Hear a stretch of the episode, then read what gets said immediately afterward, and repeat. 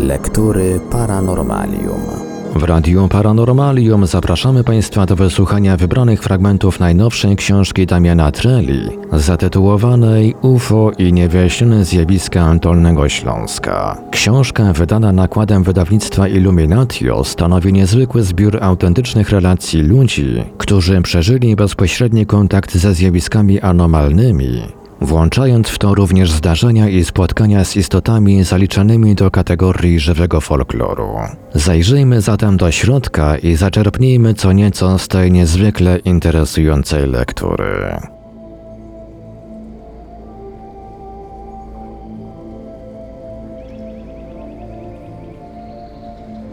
Kosmita z przeszłości.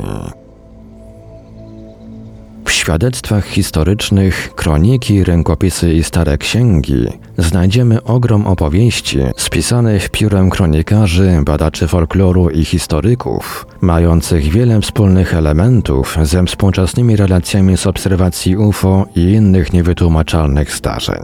Zagadki z przeszłości dają niektórym powód do poszukiwań alternatywnych rozwiązań pewnych historycznych wątków. Krytyczny racjonalizm odrzuca innowacyjny i przewrotny sposób interpretacji dzieł historycznych, zawierających opisy nadprzyrodzonych zjawisk. Sprowadza problem do miana nadinterpretacji i słabości ludzkiej natury. Niekiedy jednak historycy rozkładają bezradnie ręce w konfrontacji z materiałami źródłowymi, które stanowią twardy orzech do skreślenia.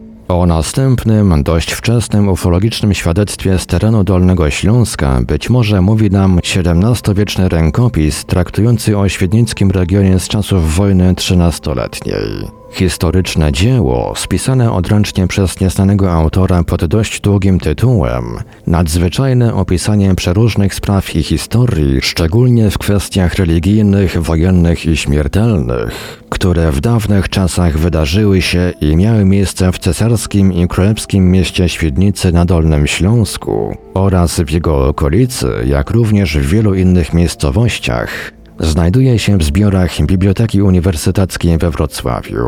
Zawiera ono interesujący fragment spotkania pewnego pobożnego i czcigodnego człowieka z istotą nadprzyrodzoną. Podczas widzenia, jak żywo przypominającego bardziej współczesne objawienia maryjne, dochodzi do przekazania apokaliptycznej wizji zagłady Świdnicy. Wydarzyło się to w 1626 roku na terenie dzisiejszej miejscowości Gogołów koło Świdnicy. Z rękopisu dowiadujemy się o następującym zdarzeniu. W 1626 roku dziecko ubrane na biało, a przytem jasno błyszczące, ukazało się pobożnemu i czcigodnemu człowiekowi z Gogołowa, nakazując mu napomnieć ludzi do czynienia pokuty. Nadchodzący czas ma przynieść ogromny pożar, który zniszczy jedną trzecią świdnicy.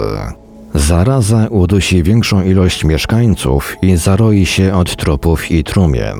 On sam będzie w tym czasie potrzebny jako grabarz.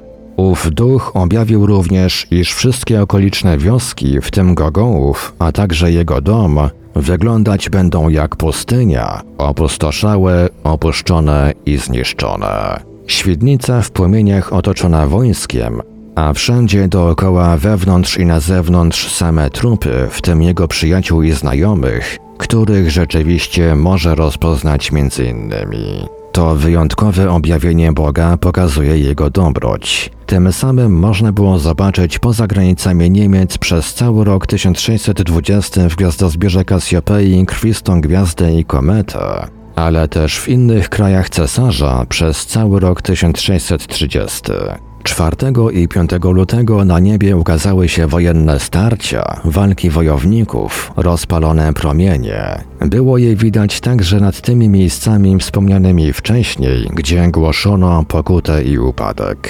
Anonimowy kronikarz nawiązuje do wizji tajemniczej postaci, która była ubrana na biało, a przy tym jasno błyszczała i stawia to wydarzenie objawienia na równi z krwistymi kometami z roku 1620, a także obserwowanymi w 1630 roku na terenie krajów należących do Habsburgów rozpalonymi promieniami. Nierzeczywiste znaki na niebie zwiastowały krwawe wojny, głód i upadek człowieczeństwa. Nie inaczej było w przypadku pewnego mieszkańca Gogołowa w 1626 roku. Zjawa ubrana w połyskujący kostium przekazała mu wizję nadchodzącej wojny i pożogi. Można dostrzec w niej czytelne aluzje do dwudziestowiecznych objawień maryjnych. Podobnie jak w zdarzeniu z Gogołowa, maryjne zjawy ukazywały się w formie świetlistych postaci, nawoływały do modlitwy i zwiastowały nadchodzące kataklizmy i wojny. Niektóre wizje bardzo trafnie przewidywały niedaleką przyszłość. Analizując dziś tego typu źródła historyczne, nie trudno dostrzec w nich pokrewieństwo do bliskich spotkań trzeciego stopnia. Współczesne świadectwa wizji kosmicznych przybyszów pełne są przekazów przewidujących nadchodzące dramatyczne wydarzenia. Zmieniają się narracja i tło, lecz pozostałe elementy tych spotkań zawierają te same motywy. Prorocza imaginacja z Gogołowa sprawdziła się co do Joty. Świdnica stanęła w płomieniach, zginęło mnóstwo ludzi. W wyniku działań wojennych obszar księstwa świdnicko-jaworskiego został szczególnie dotknięty w 1633 roku. Świdnica była jednym z tych miast, które zostały niemalże doszczętnie zniszczone. Szacuje się, że na terenie księstwa liczba ludności zmniejszyła się o dwie trzecie w stosunku do okresu sprzed wojny trzynastoletniej. Skąd zjawa z Gogołowa wiedziała, że nadejdą te wydarzenia? Zdaniem historyków, którzy powołują się na powyższą notatkę, istnieje logiczne wytłumaczenie, że zapis stanowi jedynie folklorystyczną przypowiastkę spisaną post factum. W rzeczywistości nie znamy dokładnej daty sporządzenia rękopisu za zbiorów świdnickich, ale czy nie można w tym przypadku wyjść z założenia, że ludzka mentalność w XVII wieku nie wykluczała istnienia nadprzyrodzonego świata? W tamtych czasach nie kwestionowano rzeczy wykraczających poza paradygmat naukowy i ówcześni kronikarze często o nich pisali z pełną powagą i respektem.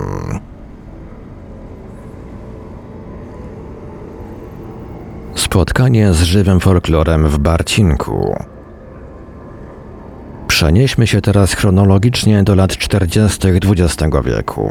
Po 1945 roku granice uległy dużej korekcie. Dolny Śląsk stał się częścią Polski, a ziemie odzyskane zaczęła zalewać ludność polska. Mieszkańcy bali się jeszcze wchodzić do dolnośląskich lasów, bo lokalne media głosiły, że wciąż grasują w nich niemieckie grupy dywersyjne Werwolf. Przełom nastąpił w 1948 roku, kiedy podziemie niemieckie udało się niemalże w całości zlikwidować. To właśnie jesienią tego roku, dokładnej daty nie udało się ustalić, w lasach koło Barcinka doszło do interesującego incydentu, który w swoim przebiegu bardziej nawiązywał do wierzeń ludowych niż przypominał klasyczne bliskie spotkanie z UFO. Świadkiem był 30-letni Henryk Matczak, mieszkaniec pobliskiego Wrzeszczyna. Pewnego popołudnia wybrał się do lasu na grzyby, zapuścił się w rejon Barcinka i przemierzał dobrze mu znane szlaki.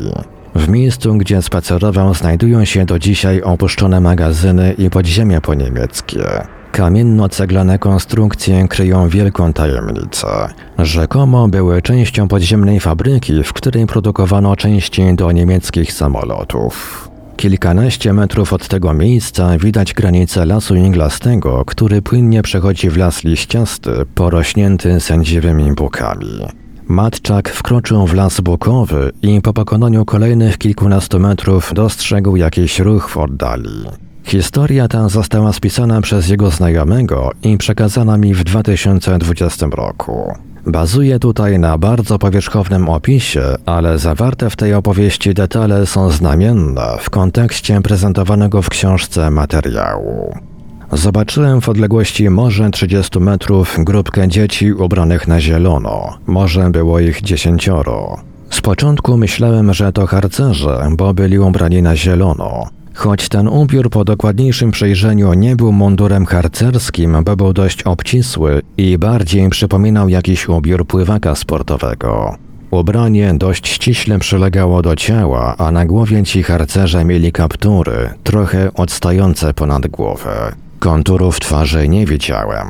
Każde wyglądało tak samo i miało około jednego metra wzrostu, postura takiego ośmioletniego chłopca. Myślałem, że to harcerze, bo niedaleko w tych poniemieckich magazynach organizowano już w lesie pierwsze zjazdy harcerskie ZHP, ale było coś nie tak. Te osobniki poruszały się szybko, raz się schylały, wstawały, coś sobie podawały. Zdębiałem, gdy zobaczyłem, jak zaczęły wchodzić na stojący nieopodal wielki Bóg, który miał rozchodzące się szeroko po bokach duże gałęzie. Harcerze zaczęli wchodzić na drzewo, jakby mieli klej na butach i w ogóle nie dotyczyła ich grawitacja. Jeden wlazł aż do samej gałęzi i zniknął mi w liściach, zaraz za nim następny. Może trzeci wlazł do końca i zaraz cofnął się, schodząc głową w dół. To się stało, zanim zdecydowałem się podejść bliżej, żeby do nich zwyczajnie zagadać i zapytać, co robią tutaj w lesie. Wtedy tych, powiedzmy pięciu, co stali na ziemi, spojrzało na mnie i zaczęło mi się bacznie przyglądać. Zaraz odwróciłem się i zacząłem uciekać, bo już nie wiedziałem, z czym mam do czynienia. Ciekawy jest również ciąg dalszy tej osobliwej historii. Henryk Matczak jeszcze długo nie mógł się uspokoić po tym, co zobaczył w lesie i przez parę dni rozpowiadał o swoim przygodzie sąsiadom. Pech chciał, że w jego kamienicy mieszkał też milicjant, który zainteresował się tą sprawą, zgłaszając ją odpowiednim służbom. Pan Henryk został wezwany na komisariat w celu przesłuchania przez przedstawicieli Urzędu Bezpieczeństwa. Czasy były trudne i istniało podejrzenie, że Matczak spotkał w lesie jakichś amerykańskich szpiegów, o czym świadczył ich wygląd. Niecodzienne zachowanie zaś sugerowało, że była to jakaś tajna misja. Na szczęście skończyło się na przesłuchaniach. Indagujący go Ubek uznał, że Matczak musiał za dużo wypić, skoro w pewnym momencie zaczął mówić o skrzatach leśnych. O ile polskiej ubecji ta opowieść wydała się absurdalna, o tyle dla kogoś, kto para się dokumentacją takich zjawisk, była raczej ciekawa i dorzeczna.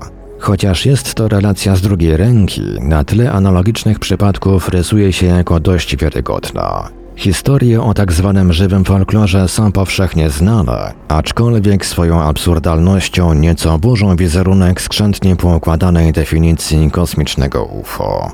Wydaje się jednak, że za takimi przypadkami stoi jedna i ta sama siła, która tylko zmienia swoje maski w zależności od tego, jaką osobowość posiada świadek. Na przebieg takiego zdarzenia równie istotny wpływ ma czynnik kulturowy danej epoki.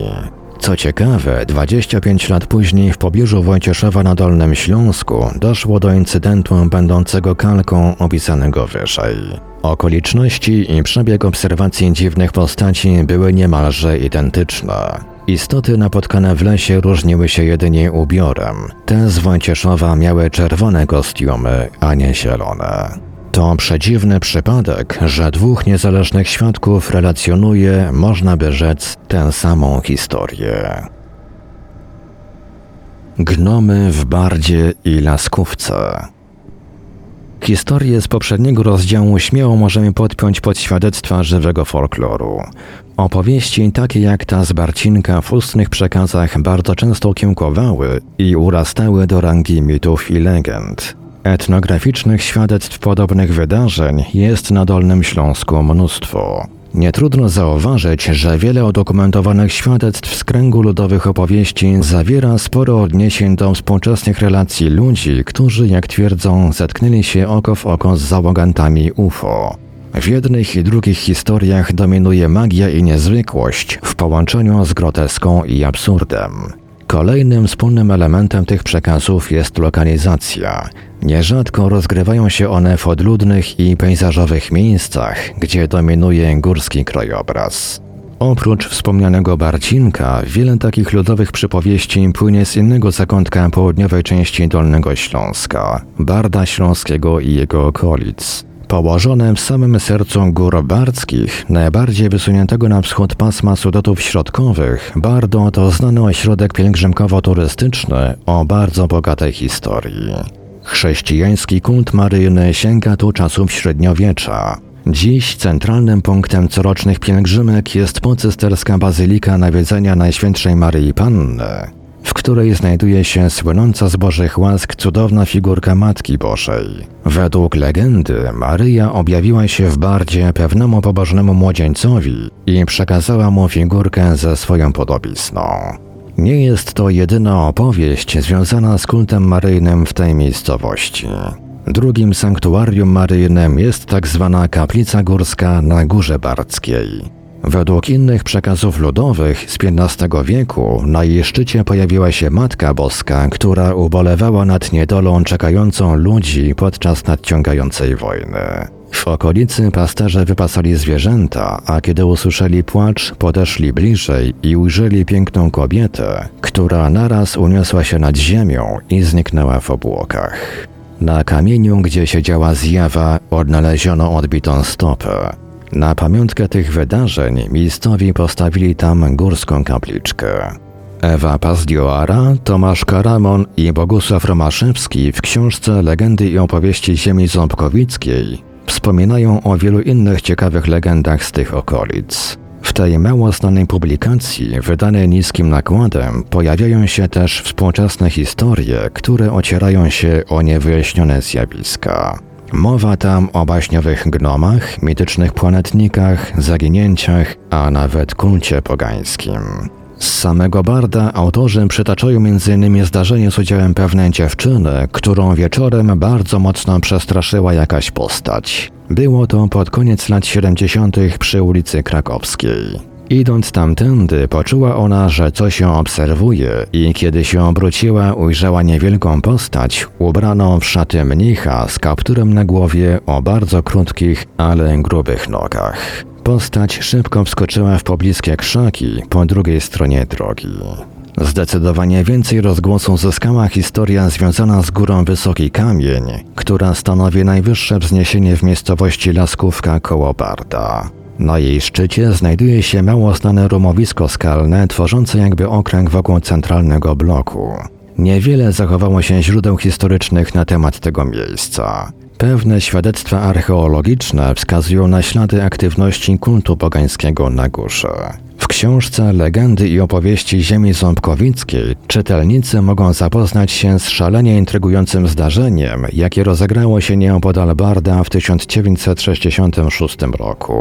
Jeśli wierzyć autorom, na szczycie góry doszło wówczas do tragedii. Grupka czterech studentów postanowiła odprawić w tym miejscu rytuał spirytystyczny.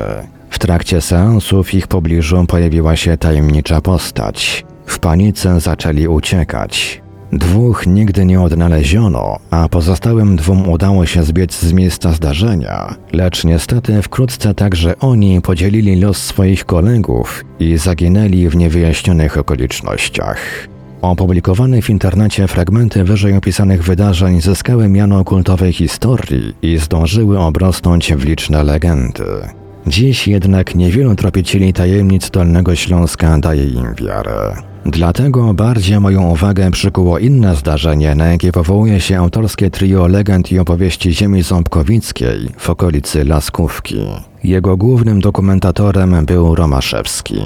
Zbierając różne ustne opowieści z tego regionu, autor ten natknął się na szalenie osobliwą historię, w której można doszukać się wielu analogii do opisanego wcześniej zdarzenia z Barcinka. Jan i Józef Leszczyńscy, mieszkańcy Laskówki, zrelacjonowali autorowi swoje niezwykłe spotkanie z czymś, co dziś możemy kojarzyć z folklorystycznym światem ludowych demonów.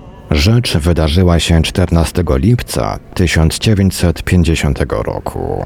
Wczesnym rankiem Jan i Józef Leszczyńscy wybrali się do lasu na grzyby. Idąc lasem wzdłuż gór barckich, dotarli w południe do wsi Laski. Tam postanowili, że wrócą do Laskówki drogą przez pola. Drogi było kawałek, a z nad zachodu, co się wcześniej nie zdarzało, właśnie nadciągnęły ciemne, niemal granatowe chmury. Deszcz zaskoczył ich nagle w połowie drogi. Schronili się pod jednym ze snopów siana, które stały na polach. Niebo było całe zasnute ciemnymi chmurami o fantazyjnych wybrzuszeniach i kształtach. Chmury wisiały tak nisko, że zdawało się, iż niemal dotykają wierzchołków gór barckich. Co dziwne, nie było burzy. Tuż przed tym, jak spadł deszcz, wiatr ustał zupełnie i zapadła niesamowita cisza. Nawet świerszcze ucichły, ptaki się gdzieś pochowały, przyroda zamarła. W końcu padało tak mocno, iż widoczność spadła zaledwie do paru metrów.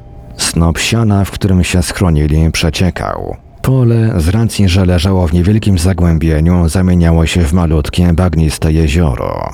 Deszcz padał i nawet nie tracił na sile.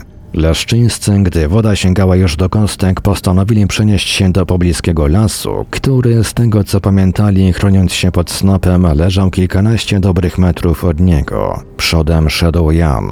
Widoczność z powodu ulewnego deszczu była niemal zerowa. Szedł, starając się trzymać kierunek na las. Obaj byli cali przemoczeni. Deszcz nadal padał z wielką siłą. Szli tak przez dłuższy czas, a lasu nadal nie było widać, chociaż powinni, jakim się wydawało, już do niego dotrzeć. W końcu Jan zauważył przed sobą jakiś zamazany kształt. Sądząc, że to drzewo, które mogłoby zwiastować, że zaraz zaczyna się las, ruszył szybciej w tym kierunku. Józef, aby się nie zgubić, szedł tuż za nim krok w krok.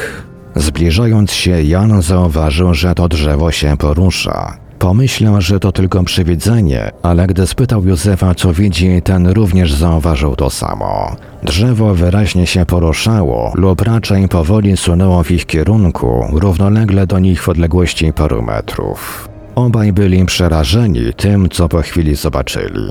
Nie było sensu uciekać, gdyż widoczność była minimalna, a poza tym pole, po którym szli, zamieniło się w bagnistą breję, tak że nogi zapadały się w błocie po kostki.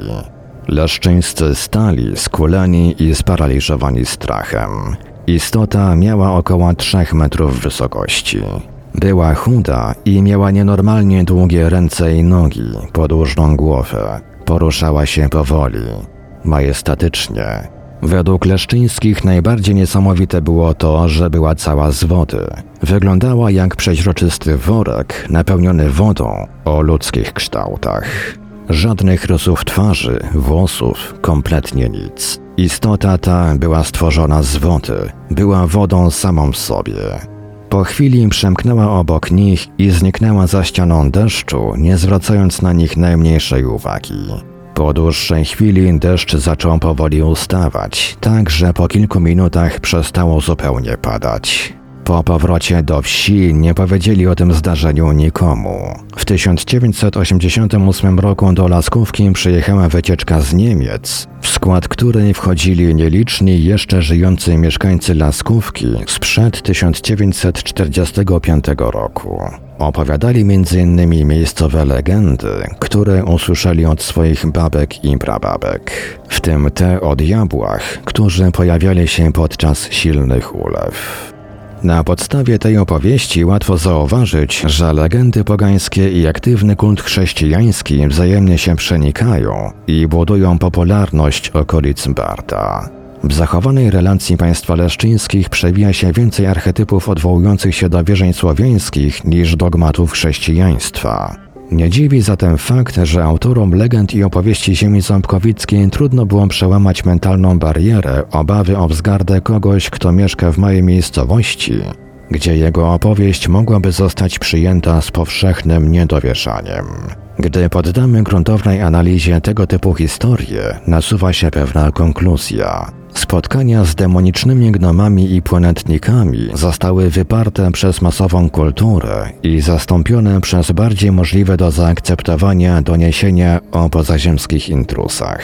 Istoty nie z tej ziemi przestały przypominać polne diabły i przybrały postać kosmicznych herosów. Aby lepiej zrozumieć, na czym ten mechanizm polega, musimy zapoznać się z większą ilością materiału. Na początek przyjrzymy się zdarzeniu, o którym opowieść odwołuje się już do bardziej współczesnych relacji ufologicznych. Zaginięcie na przełęczy Łaszczowej. Pozostańmy jeszcze chwilę w regionie ząbkowickim i górbarskich. Historia tego malowniczego obszaru bogata jest w przeróżne ciekawe opowieści.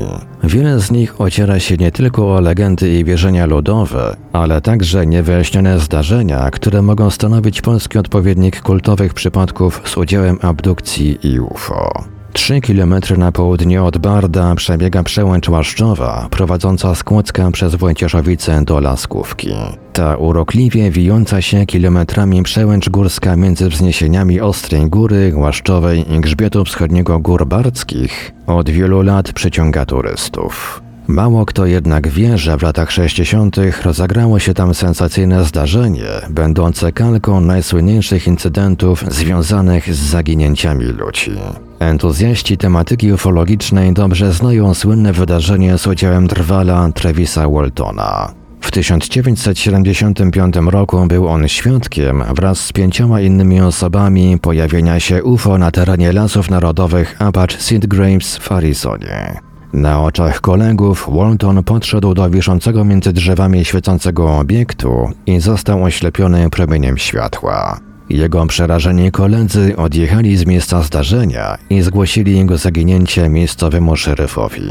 Rozpoczęły się kilkudniowe poszukiwania. Walton nieoczekiwanie pojawił się po sześciu dniach. Jego wspomnienia z tamtych chwil były bardzo fragmentaryczne. Kojarzył, że przebywał na pokładzie statku UFO i swoje późniejsze zeznania uwierzytelnił podczas badania z udziałem wariografu. Czy jest możliwe, że podobna historia rozegrała się 4 sierpnia 1962 roku na przełęczy Łaszczowej? Jeśli wierzyć kolejnej anegdocie przytoczonej w legendach i opowieściach ziemi ząbkowickiej, odpowiedź jest twierdząca. Trójka turystów, Zbigniew Rusin wraz z synami Jakubem i Rafałem, około godziny 20 wracała z przełęczy Łaszczowej do Barda. Pogoda była dość niesprzyjająca. Przez wzgórza przechodził front burzowy i ulewny deszcz ograniczał widoczność. W pewnym momencie Rusin zatrzymał się na chwilę, gdyż między drzewami dostrzegł jasne światło. Nieopodal przepływał strumień górski, a majaczące w oddali światło znajdowało się po jego drugiej stronie.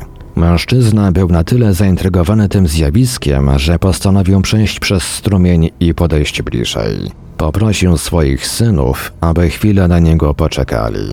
Jakub i Rafał stali przez dłuższy moment, aż stracili ojca z oczu. Po pewnym czasie zaczęli się niepokoić. Mijały minuty.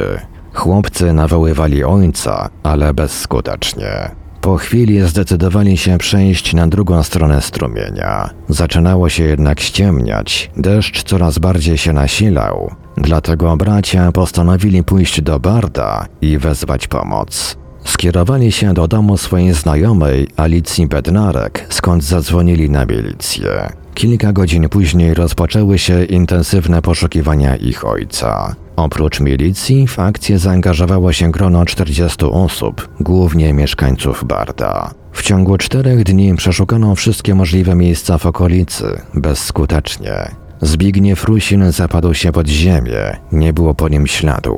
Rozwieszali po okolicy ulotki za zdjęciem ojca. Jednak sprawa utknęła w martwym punkcie i zaczęto podejrzewać nawet morderstwo. Sprawa miała swój sensacyjny finał, o czym dowiadujemy się czytając rozdział Długa Droga z książki Legendy i opowieści Ziemi Ząbkowickiej. Historia ta byłaby z pewnością kolejną zagadką o zaginionym człowieku, gdyby nie wydarzenia, jakie miały miejsce zaledwie kilka dni później. Dnia 16 sierpnia 1962 roku nad górami barckimi ponownie rozpętała się burza. Jak opowiadała później funkcjonariuszom milicji Alicja Bednarek, około godziny 21 do drzwi jej domu rozległo się głośne pukanie. Jakże wielkie było jej zdziwienie i zaskoczenie, gdy po otwarciu drzwi ujrzała poszukiwanego Zbigniewa Rusina, który, jak gdyby nic, poprosił ją, czy może skorzystać z telefonu. Jak później wyjaśniał, idąc za synami drogą, zauważył w pewnym momencie podążającą równolegle z nim po lewej stronie drogi małą kulę dziwnego jasnego światła. Poprosił synów, by na niego zaczekali, a sam przeszedł strumień i skierował się ku tej kuli. Gdy przeszedł kilka metrów lasem, przybliżając się do niej, ta nagle zaczęła zmieniać barwę, mieniąc się różnymi kolorami. Opowiadał, iż było to tak niesamowite i fascynujące, że nie mógł oderwać wzroku od tego zjawiska. Po chwili kula skurczyła się gwałtownie i wystrzeliła z ogromną prędkością ku niebu. Po tym widowisku turysta wrócił znów na drogę, lecz nie zastał na niej czekających na niego synów. Zaniepokoił się tym trochę i uznał, iż z powodu deszczu poszli po prostej dalej i czekają na niego w parcie. Gdy dowiedział się o zorganizowanej akcji poszukiwawczej i o tym, ile dni go nie było, był w głębokim szoku. Badający go lekarz określił jego stan jako dobry i nie zauważył żadnych oznak wyczerpania organizmu. Nie trudno się domyślić, że Zbigniew Rusin nie był w stanie w żaden racjonalny sposób wyjaśnić milicji swojej kilkudniowej nieobecności. Choć sprawa odbiła się lokalnie głośnym echem i zagościła na łamach lokalnej prasy, to na podstawie zebranego materiału dochodzeniowego została zamknięta. Prowadzący ją funkcjonariusz milicji nie drążył dalej tematu, by ustalić, co działo się przez kilka dni z Rusinem. Jak podają autorzy książki, wzmiankę prasową o wydarzeniach z udziałem mieszkańca Barda oparto na notatkach służbowych milicji. Niestety nie udało mi się nawiązać kontaktu z Bogosławem Romaszewskim, aby zapytać go o więcej szczegółów w tej niezwykłej sprawie i ustalić źródła, na podstawie których opisano te wydarzenia w legendach i opowieściach ziemi ząbkowickiej. W lokalnym archiwum prasowym nie odnalazłem żadnych artykułów z lat 60. Możemy więc potraktować tę historię jako niepotwierdzoną ciekawostkę. Pytanie tylko, ile jeszcze tajemnic skrywają góry bardzkie. Wciągająca spirala. Przemierzając w poszukiwaniu tajemnic różne zakątki Dolnego Śląska, będziemy często odwiedzać wiele malowniczych obszarów Sudetów, które rozciągają się na całej długości południowej części województwa i przyciągają turystów swoim magicznym urokiem. Historie opisane w tym i kolejnych rozdziałach tylko utwierdzą nas w przekonaniu, że w górach częściej niż w innych miejscach można zaobserwować zjawiska przeczące zdrowemu rozsądkowi. W poprzedniej książce wspominałem o bardzo intrygującym zdarzeniu w Górach Kaczawskich, nieopodal niewielkiej miejscowości Biegoszów. Sprawę opisałem także na swoim blogu. Chodzi o zbiorową obserwację lądowania UFO o nietypowej budowie, bo ze śmigłami. Po wszystkim odnaleziono precyzyjnie wywierconą dziurę w ziemi. W trakcie zbierania materiałów do tej publikacji zgłosił się do mnie świadek równie ciekawego zdarzenia w miejscowości Gozdno, oddalonej jakieś 3 km od Biegoszowa. Opisana na blogu historia z sąsiedztwa zachęciła Mikołaja D. do kontaktu ze mną. W Gozdnie bywałem już wcześniej, ale w celach turystycznych. Na szczycie wzgórza Zawadna znajduje się wieża widokowa, z której roztacza się przepiękny widok na przedgórze Kaczawskie, krainę wygasłych wulkanów. Odwiedzając to miejsce nie miałem pojęcia, że 40 lat temu doszło tam do intrygującego zdarzenia. Mikołaj D. opisał je w mailu. Czytałem dzisiaj pana artykuł o UFO nad Biegoszowem i przypomniała mi się moja historia z początku lat 80. z Gostna. Prawdopodobnie chodzi o lipiec 1982 roku. Przepis autora. Miałem wtedy około 7-8 lat i w tamtym czasie mieszkaliśmy już w Złotoryi. Dwa lata wcześniej wyprowadziliśmy się z Gostna. Razem z rodzicami pojechaliśmy do znajomych, którzy mieszkali w Gozdnie w ostatnim domu po lewej stronie, wyjeżdżając z Gozdna w stronę Świeżawy. Rodzice biesiadowali u znajomych w domu, a my, dzieci, biegaliśmy po podwórku grając w piłkę. Było ciepłe lato, a słońce już dawno zaszło. W pewnym momencie piłka poleciała za róg domu w ciemność, a ja po nią pobiegłem i mnie zamurowało. Za rogiem domu były dwie komórki gospodarcze na drewno, a w jednej z nich na ścianie, na wprost wejścia, zauważyłem dużą, kręcącą się kolorową spiralę, która pozbawiła mnie możliwości poruszania się oraz mówienia. Czułem się jak w hipnozie, słyszałem jak dzieci wołały mnie, żebym przyniósł piłkę, ale ja nie mogłem odpowiedzieć i czułem jak spirala zmuszała mnie do pójścia w jej stronę. Później okazało się, że nie było mnie około pół godziny. Gdy spirala puściła mnie, pobiegłem z płaczem do rodziców. Co ciekawe, świadek nie pamiętał, jak zakończyła się ta hipnotyzująca obserwacja. W pewnym momencie się ocknąłem, spirali już nie było. Po prostu wróciło władanie w mięśniach, mogłem się znów poruszać. Szybko pobiegłem do rodziców i w tym płaczu wykrzyczałem, co przed chwilą widziałem. Pamiętam, że ojciec poszedł ze mną za rękę w to miejsce. Oczywiście nic już nie było widać, twierdził Mikołaj.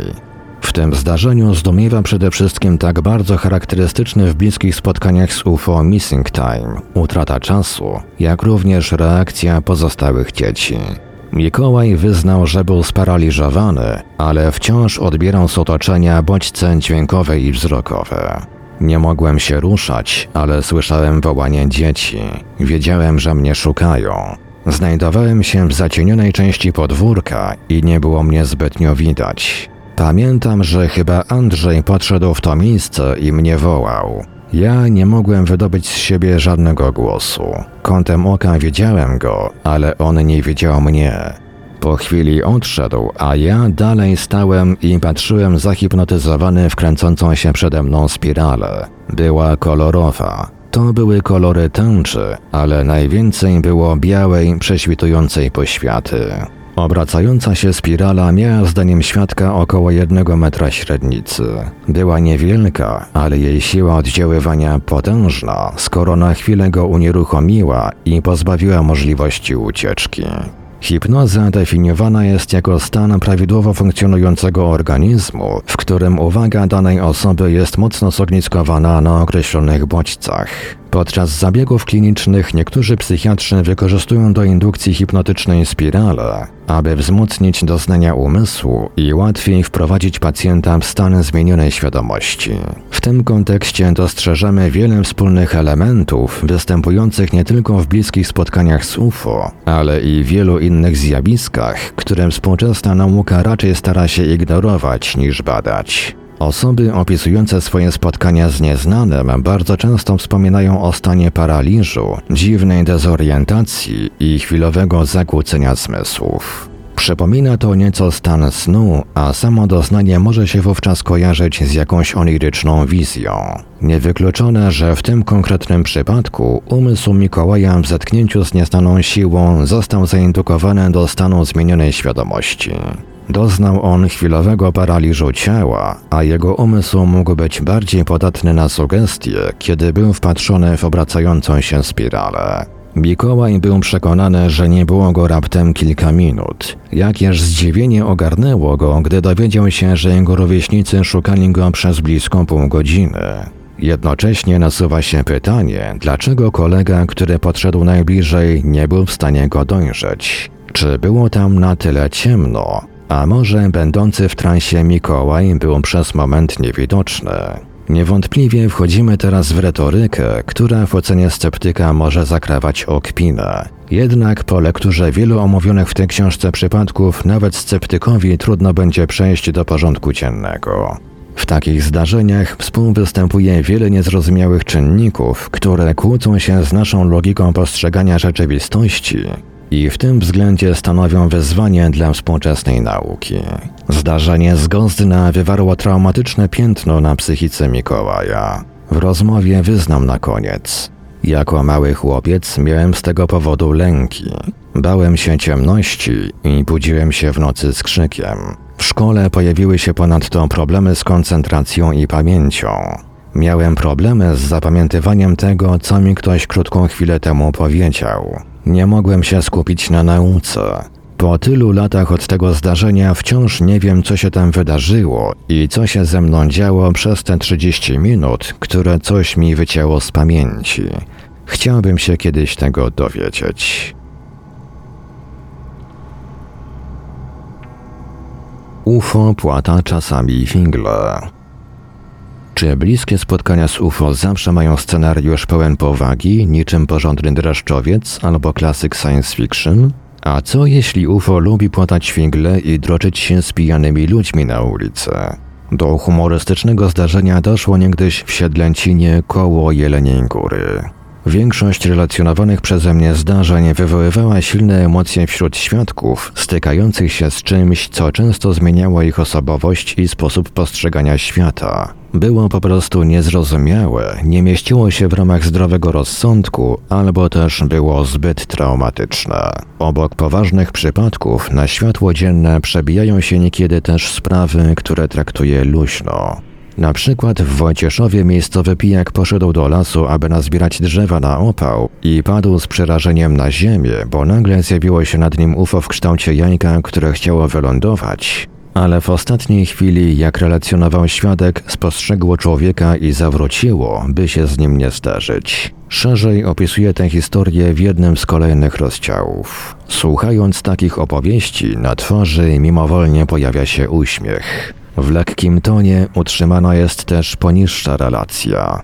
Działo się to w Siedlęcinie koło Jeleniej Góry, w niewielkiej miejscowości położonej w malowniczej Dolinie Bobru, pomiędzy jeziorami Modrym a Wrzeszczyńskim. Siedlęcin słynie nie tylko z pięknych krajobrazów, ale także z zabytków. Stoi tam licząca ponad 700 lat wieża książęca, na której znajdują się malowidła z legendą o Sir Lancelocie z jeziora, jednym z legendarnych rycerzy Okrągłego Stołu. Mieczysław M., 58-letni mieszkaniec Siedlęcina, 24 lipca 2005 roku był świadkiem niecodziennego zjawiska. Była godzina pierwsza nad ranem. Przebudziłem się, bo zachciało mi się do toalety. Poza tym była to bardzo duszna noc. Od pewnego czasu nie padało i ciężko się spało. Byłem jeszcze taki zadżomiony, ale na pewno trzeźwy, w przeciwieństwie do mojego sąsiada, którego usłyszałem za domem. Ale zanim uświadomiłem to sobie, skorzystałem z ubikacji i wszedłem do kuchni po szklankę wody. I słyszę wtedy takie pijackie odgłosy, przekleństwa i całą litanię łaciny. Po głosie poznałem, że to mój sąsiad, który nie wylewał za kołnierz, ale wtedy ewidentnie na kogoś wyklinał. Słyszałem, złaź ze mnie, spadaj, gdzie leziesz, debilu. Pomyślałem, że przed moim domem zaraz rozegra się pijacka bójka i niezmordowany Marian po pijaku spuści zaraz komuś manto, więc postanowiłem otworzyć okno i przyjrzeć się tej całej scence. Akurat okno od kuchni w moim domu wychodzi centralnie na główną ulicę. Otwieram okno i widzę, jak idzie po niej chwiejnym krokiem Marian, który prawdopodobnie właśnie skończył libację pod pobliskim sklepem. Słyszę, jak wyklina do kogoś, ale tego kogoś nie widzę. Okolice oświetlała mi pobliska lampa. Widzę, jak Marian podnosi kamienie i w coś celuje do góry. Patrzę i nie wierzę, ale cztery metry nad nim unosi się jakiś obiekt. Wygląda jak miska metalowa. Według Mieczysława był to niewielki obiekt. Przypominał rozmiarem komercyjnego drona. Miał około 40 cm średnicy, twierdził. Od kolistego i metalicznego obiektu odbijało się światło pobliskiej lampy. Unosił się centralnie nad głową idącego ulicą sąsiada. Z wyglądu przypominał dwie połączone ze sobą miski, a po środku widać było niewielki pierścień oddzielający górną i dolną część. Nol nie wytwarzał dźwięku, ale zachowywał się inteligentnie. Dla mnie przypominało to zachowanie takiej natrętnej muchy, którą odganiasz, a ona i tak zaraz przylatuje i siada ci na nosie. Tak było z tą miską. Marian sięgnął po kamień, wyrecytował epicką litanię po łacinie i rzucił kamieniem w obiekt, a ten natychmiast zrobił unik i odskoczył, aby nie zostać trafionym kamieniem. Muszę przyznać, że mimo stanu, w jakim znajdował się Marian, bez wątpienia miał niezłego cela, bo za trzecim czy czwartym razem udało mi się trafić miskę kamieniem i wtedy rozległ się dźwięk, jakbyś rzucił kamieniem w miskę. Takie metaliczne uderzenie. Co ciekawe, obiekt nie spadł. Trochę się zachwiał, ale zaraz znów był nad wściekłym Marianem, który cały czas się przemieszczał, a gdy znalazł się na zakręcie drogi, w półmroku wciąż widział obiekt nad sobą. Po chwili stracił go z oczu, bo lampa już nie oświetlała tej części jezdni. Co ciekawe, kolejny rzut kamieniem okazał się celny. Już nie widziałem go, ani latającej miski. Słyszałem przekleństwa, aż nagle znowu takie dzyń. I pomyślałem, że Marian znów trafił miskę. opowiadał Mieczysław. Obserwacja trwała może dwie minuty. Zapytałem Mieczysława, czy rozmawiał o tym incydencie ze swoim sąsiadem. Nie miało to najmniejszego sensu, odpowiedział. Widziałem w jakim był stanie. Na pewno nic nie pamiętałby z tamtego wieczoru. Wątpię, czy pamiętał, jak w ogóle trafił do domu. Ta zabawna historia z udziałem UFO w groteskowy sposób ilustruje zjawisko, które dokumentuje od wielu lat.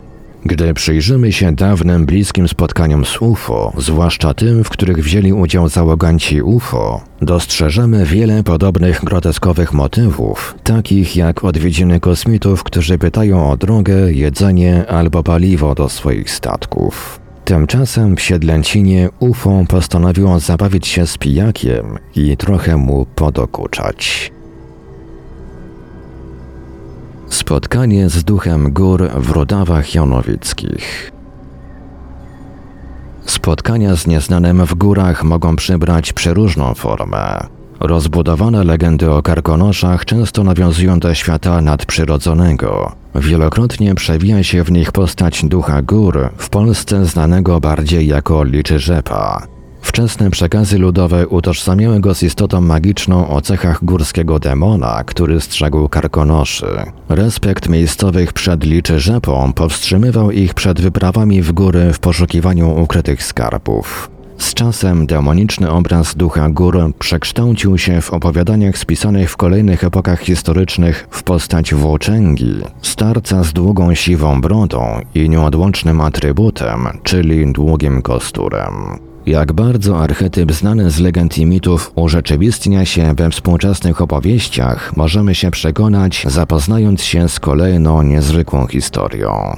Ta wydarzyła się w Rudawach Janowickich, pięknym paśmie górskim położonym we wschodniej części Sudetów Zachodnich. Dwójka młodych ludzi, autor poczytnego bloga o Sudetach o pseudonimie Medard oraz jego znajoma Iza, pewnego październikowego popołudnia 2010 roku wyruszyli na Wielką Kopę, najwyższy szczyt we wschodniej części Rudaw Janowickich. Ich trasa wiodła od Wieściszowic przez urokliwie wpisane w górski krajobraz kolorowe jeziorka. Medard opisał to przeżycie na blogu. Poniżej zamieszczam fragment dotyczący niezwykłego zdarzenia. Kierując się zielonym szlakiem, byliśmy już w warstwie szczytowej Wielkiej Kopy i podążaliśmy w stronę odbicia na punkt widokowy. Wtedy to zauważyliśmy, że na drodze, którą przebiega szlak, ktoś stoi przed nami. Odległość wynosiła wtedy mniej więcej 20 metrów. Postać o wzroście dorosłego faceta jakby stała do nas tyłem, ale po chwili odwróciła się w naszą stronę. Pamiętam, że wtedy mruknąłem do idącej za mną Izy mamy towarzystwo, po czym jej aha uświadomiło mi, że i ona widzi tego kogoś. Sama postać była powiedzmy to nijaka. Wygląd człowieka ubranego w jakby trelichowy, szary strój roboczy, jaki to obowiązywał za Gierkowszczyzny, niemalże na każdym placu budowy. Miał też na głowie coś ala kaptur w podobnej barwie. I po tym szybkim odwróceniu się w naszą stronę i niewątpliwym dostrzeżeniu nas, postać odbiła w prawą stronę. Zanim to nastąpiło, absolutnie nic nie wzbudzało mojego podejrzenia. Ową postać wziąłem bowiem za pracownika leśnego, których to od czasu do czasu widuje się na górskich szlakach podczas pracy. Jednakże ruch owej postaci sprawił, że zbaraniałem. To stało się bowiem zdecydowanie za szybko. Postać, lekko pochylona do przodu, dokonała dwóch lub trzech susów do przodu i zniknęła nam z oczu za drzewami. Robiąc to śmiesznie machała ramionami, dlatego po czasie już skojarzyło mi się to ze słynnym kadrem z filmu Pattersona. Było w tym widoku sporo groteski, gdyż dość zwalista postura kontrastowała z dużą zwinnością. Zaniepokoiło mnie to, że w tych ruchach było widać jakby zwierzęcą precyzję. Mam tu na myśli tę specyficzną koordynację ruchów, w której nie ma miejsca na zbędne elementy. To nie było oglądanie wygłupiającego się człowieka wykonującego małpie ruchy. To było tak, jakbym zobaczył nagle spłoszone zwierzę. Powiem szczerze, że następne sekundy obfitowały w uczucie wzmożonego napięcia i obawy. Wzmogła się ona dodatkowo, gdy doszliśmy tam, gdzie postać czmychnęła w bok i zobaczyliśmy, że tu właśnie i w tę stronę odbiega ścieżka na punkt widokowy. Pamiętam, że stałem tu ładnych parę sekund i biłem się z myślami. Przez cały czas oczywiście kierowałem uwagę na miejsce i kierunek, gdzie zniknął tajemniczy przybysz. Nic jednak nie zobaczyłem ani nie usłyszałem. Potem pomału zaczęliśmy iść z Izą w stronę punktu widokowego. Miałem mieszane uczucia i nawet sięgnąłem do pasa, odbezpieczając swój wojskowy nóż, którego zawsze zabieram na górską włóczęgę. Krótko mówiąc, miałem lekkiego stracha, bo nie wiedziałem, czy nie mamy może do czynienia z jakimś dewiantem łażącym po lasach i w najlepszym razie robiącym turystom głupie żarty. To jednak się skończyło, gdy pokonaliśmy kilkanaście metrów, docierając na punkt widokowy. Rozejrzałem się tam uważnie, połaziłem wokół i poczułem, że zamieniam się w duży znak zapytania. Stąd nie było jak się wydostać. Za małą wychodnią skalną znajdowała się niewielka półka, na której rosło kilka niedużych świerków i brzuzek. Zajrzałem tam, a dalej mocno strome zbocze w dół. Po bokach zaś z jednej i drugiej strony gęsty las świerkowy z mnóstwem sucharów, przez którego przejść w rzeczy samej musiało być bardzo trudno, a już na pewno niemożliwe było dokonanie tego po cichu. Tymczasem od samego początku obserwacji w lesie nie strzeliła nawet kałązka. Medard wpadł w konsternację. Postać nie mogła od tak sobie zniknąć. W tamtym miejscu nie było żadnej drogi ucieczki. Wyjściem był co najwyżej śmiertelny skok ze stromego spocza. Czy ci młodzi ludzie byli świadkami emanacji jakiegoś ducha? Ciekawie odniósł się do tego sam autor powyższej relacji, podsumowując jednocześnie inne swoje niezwykłe przeżycia z pieszych wędrówek po górach.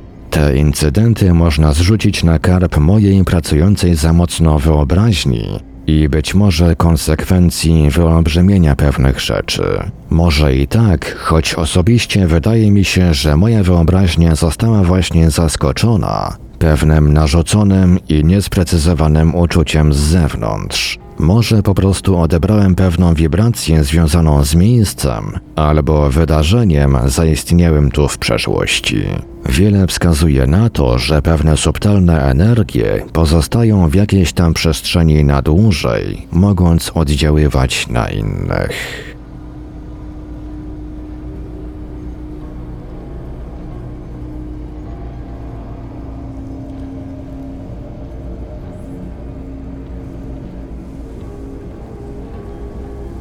W Radiu Paranormalium zaprezentowaliśmy wybrane fragmenty książki UFO i niewyjaśnione zjawiska Dolnego Śląska autorstwa Damiana Treli. Całą książkę można zamówić w wersji papierowej lub elektronicznej na stronie autora czastajemnic.blogspot.com Czas tajemnic blogspot.com. Świadków anormalnych zdarzeń z terenu Dolnego Śląska i Karkonoszy zachęcamy do podzielenia się z Damianem swoimi historiami pod adresem e-mail dam.trela.gmail.com dam.trela.gmail.com Badacz na życzenie świadka zapewnia pełną anonimowość. Archiwalne odcinki Lektur Paranormalium znajdziesz do pobrania w archiwum naszego radia na stronie www.paranormalium.pl.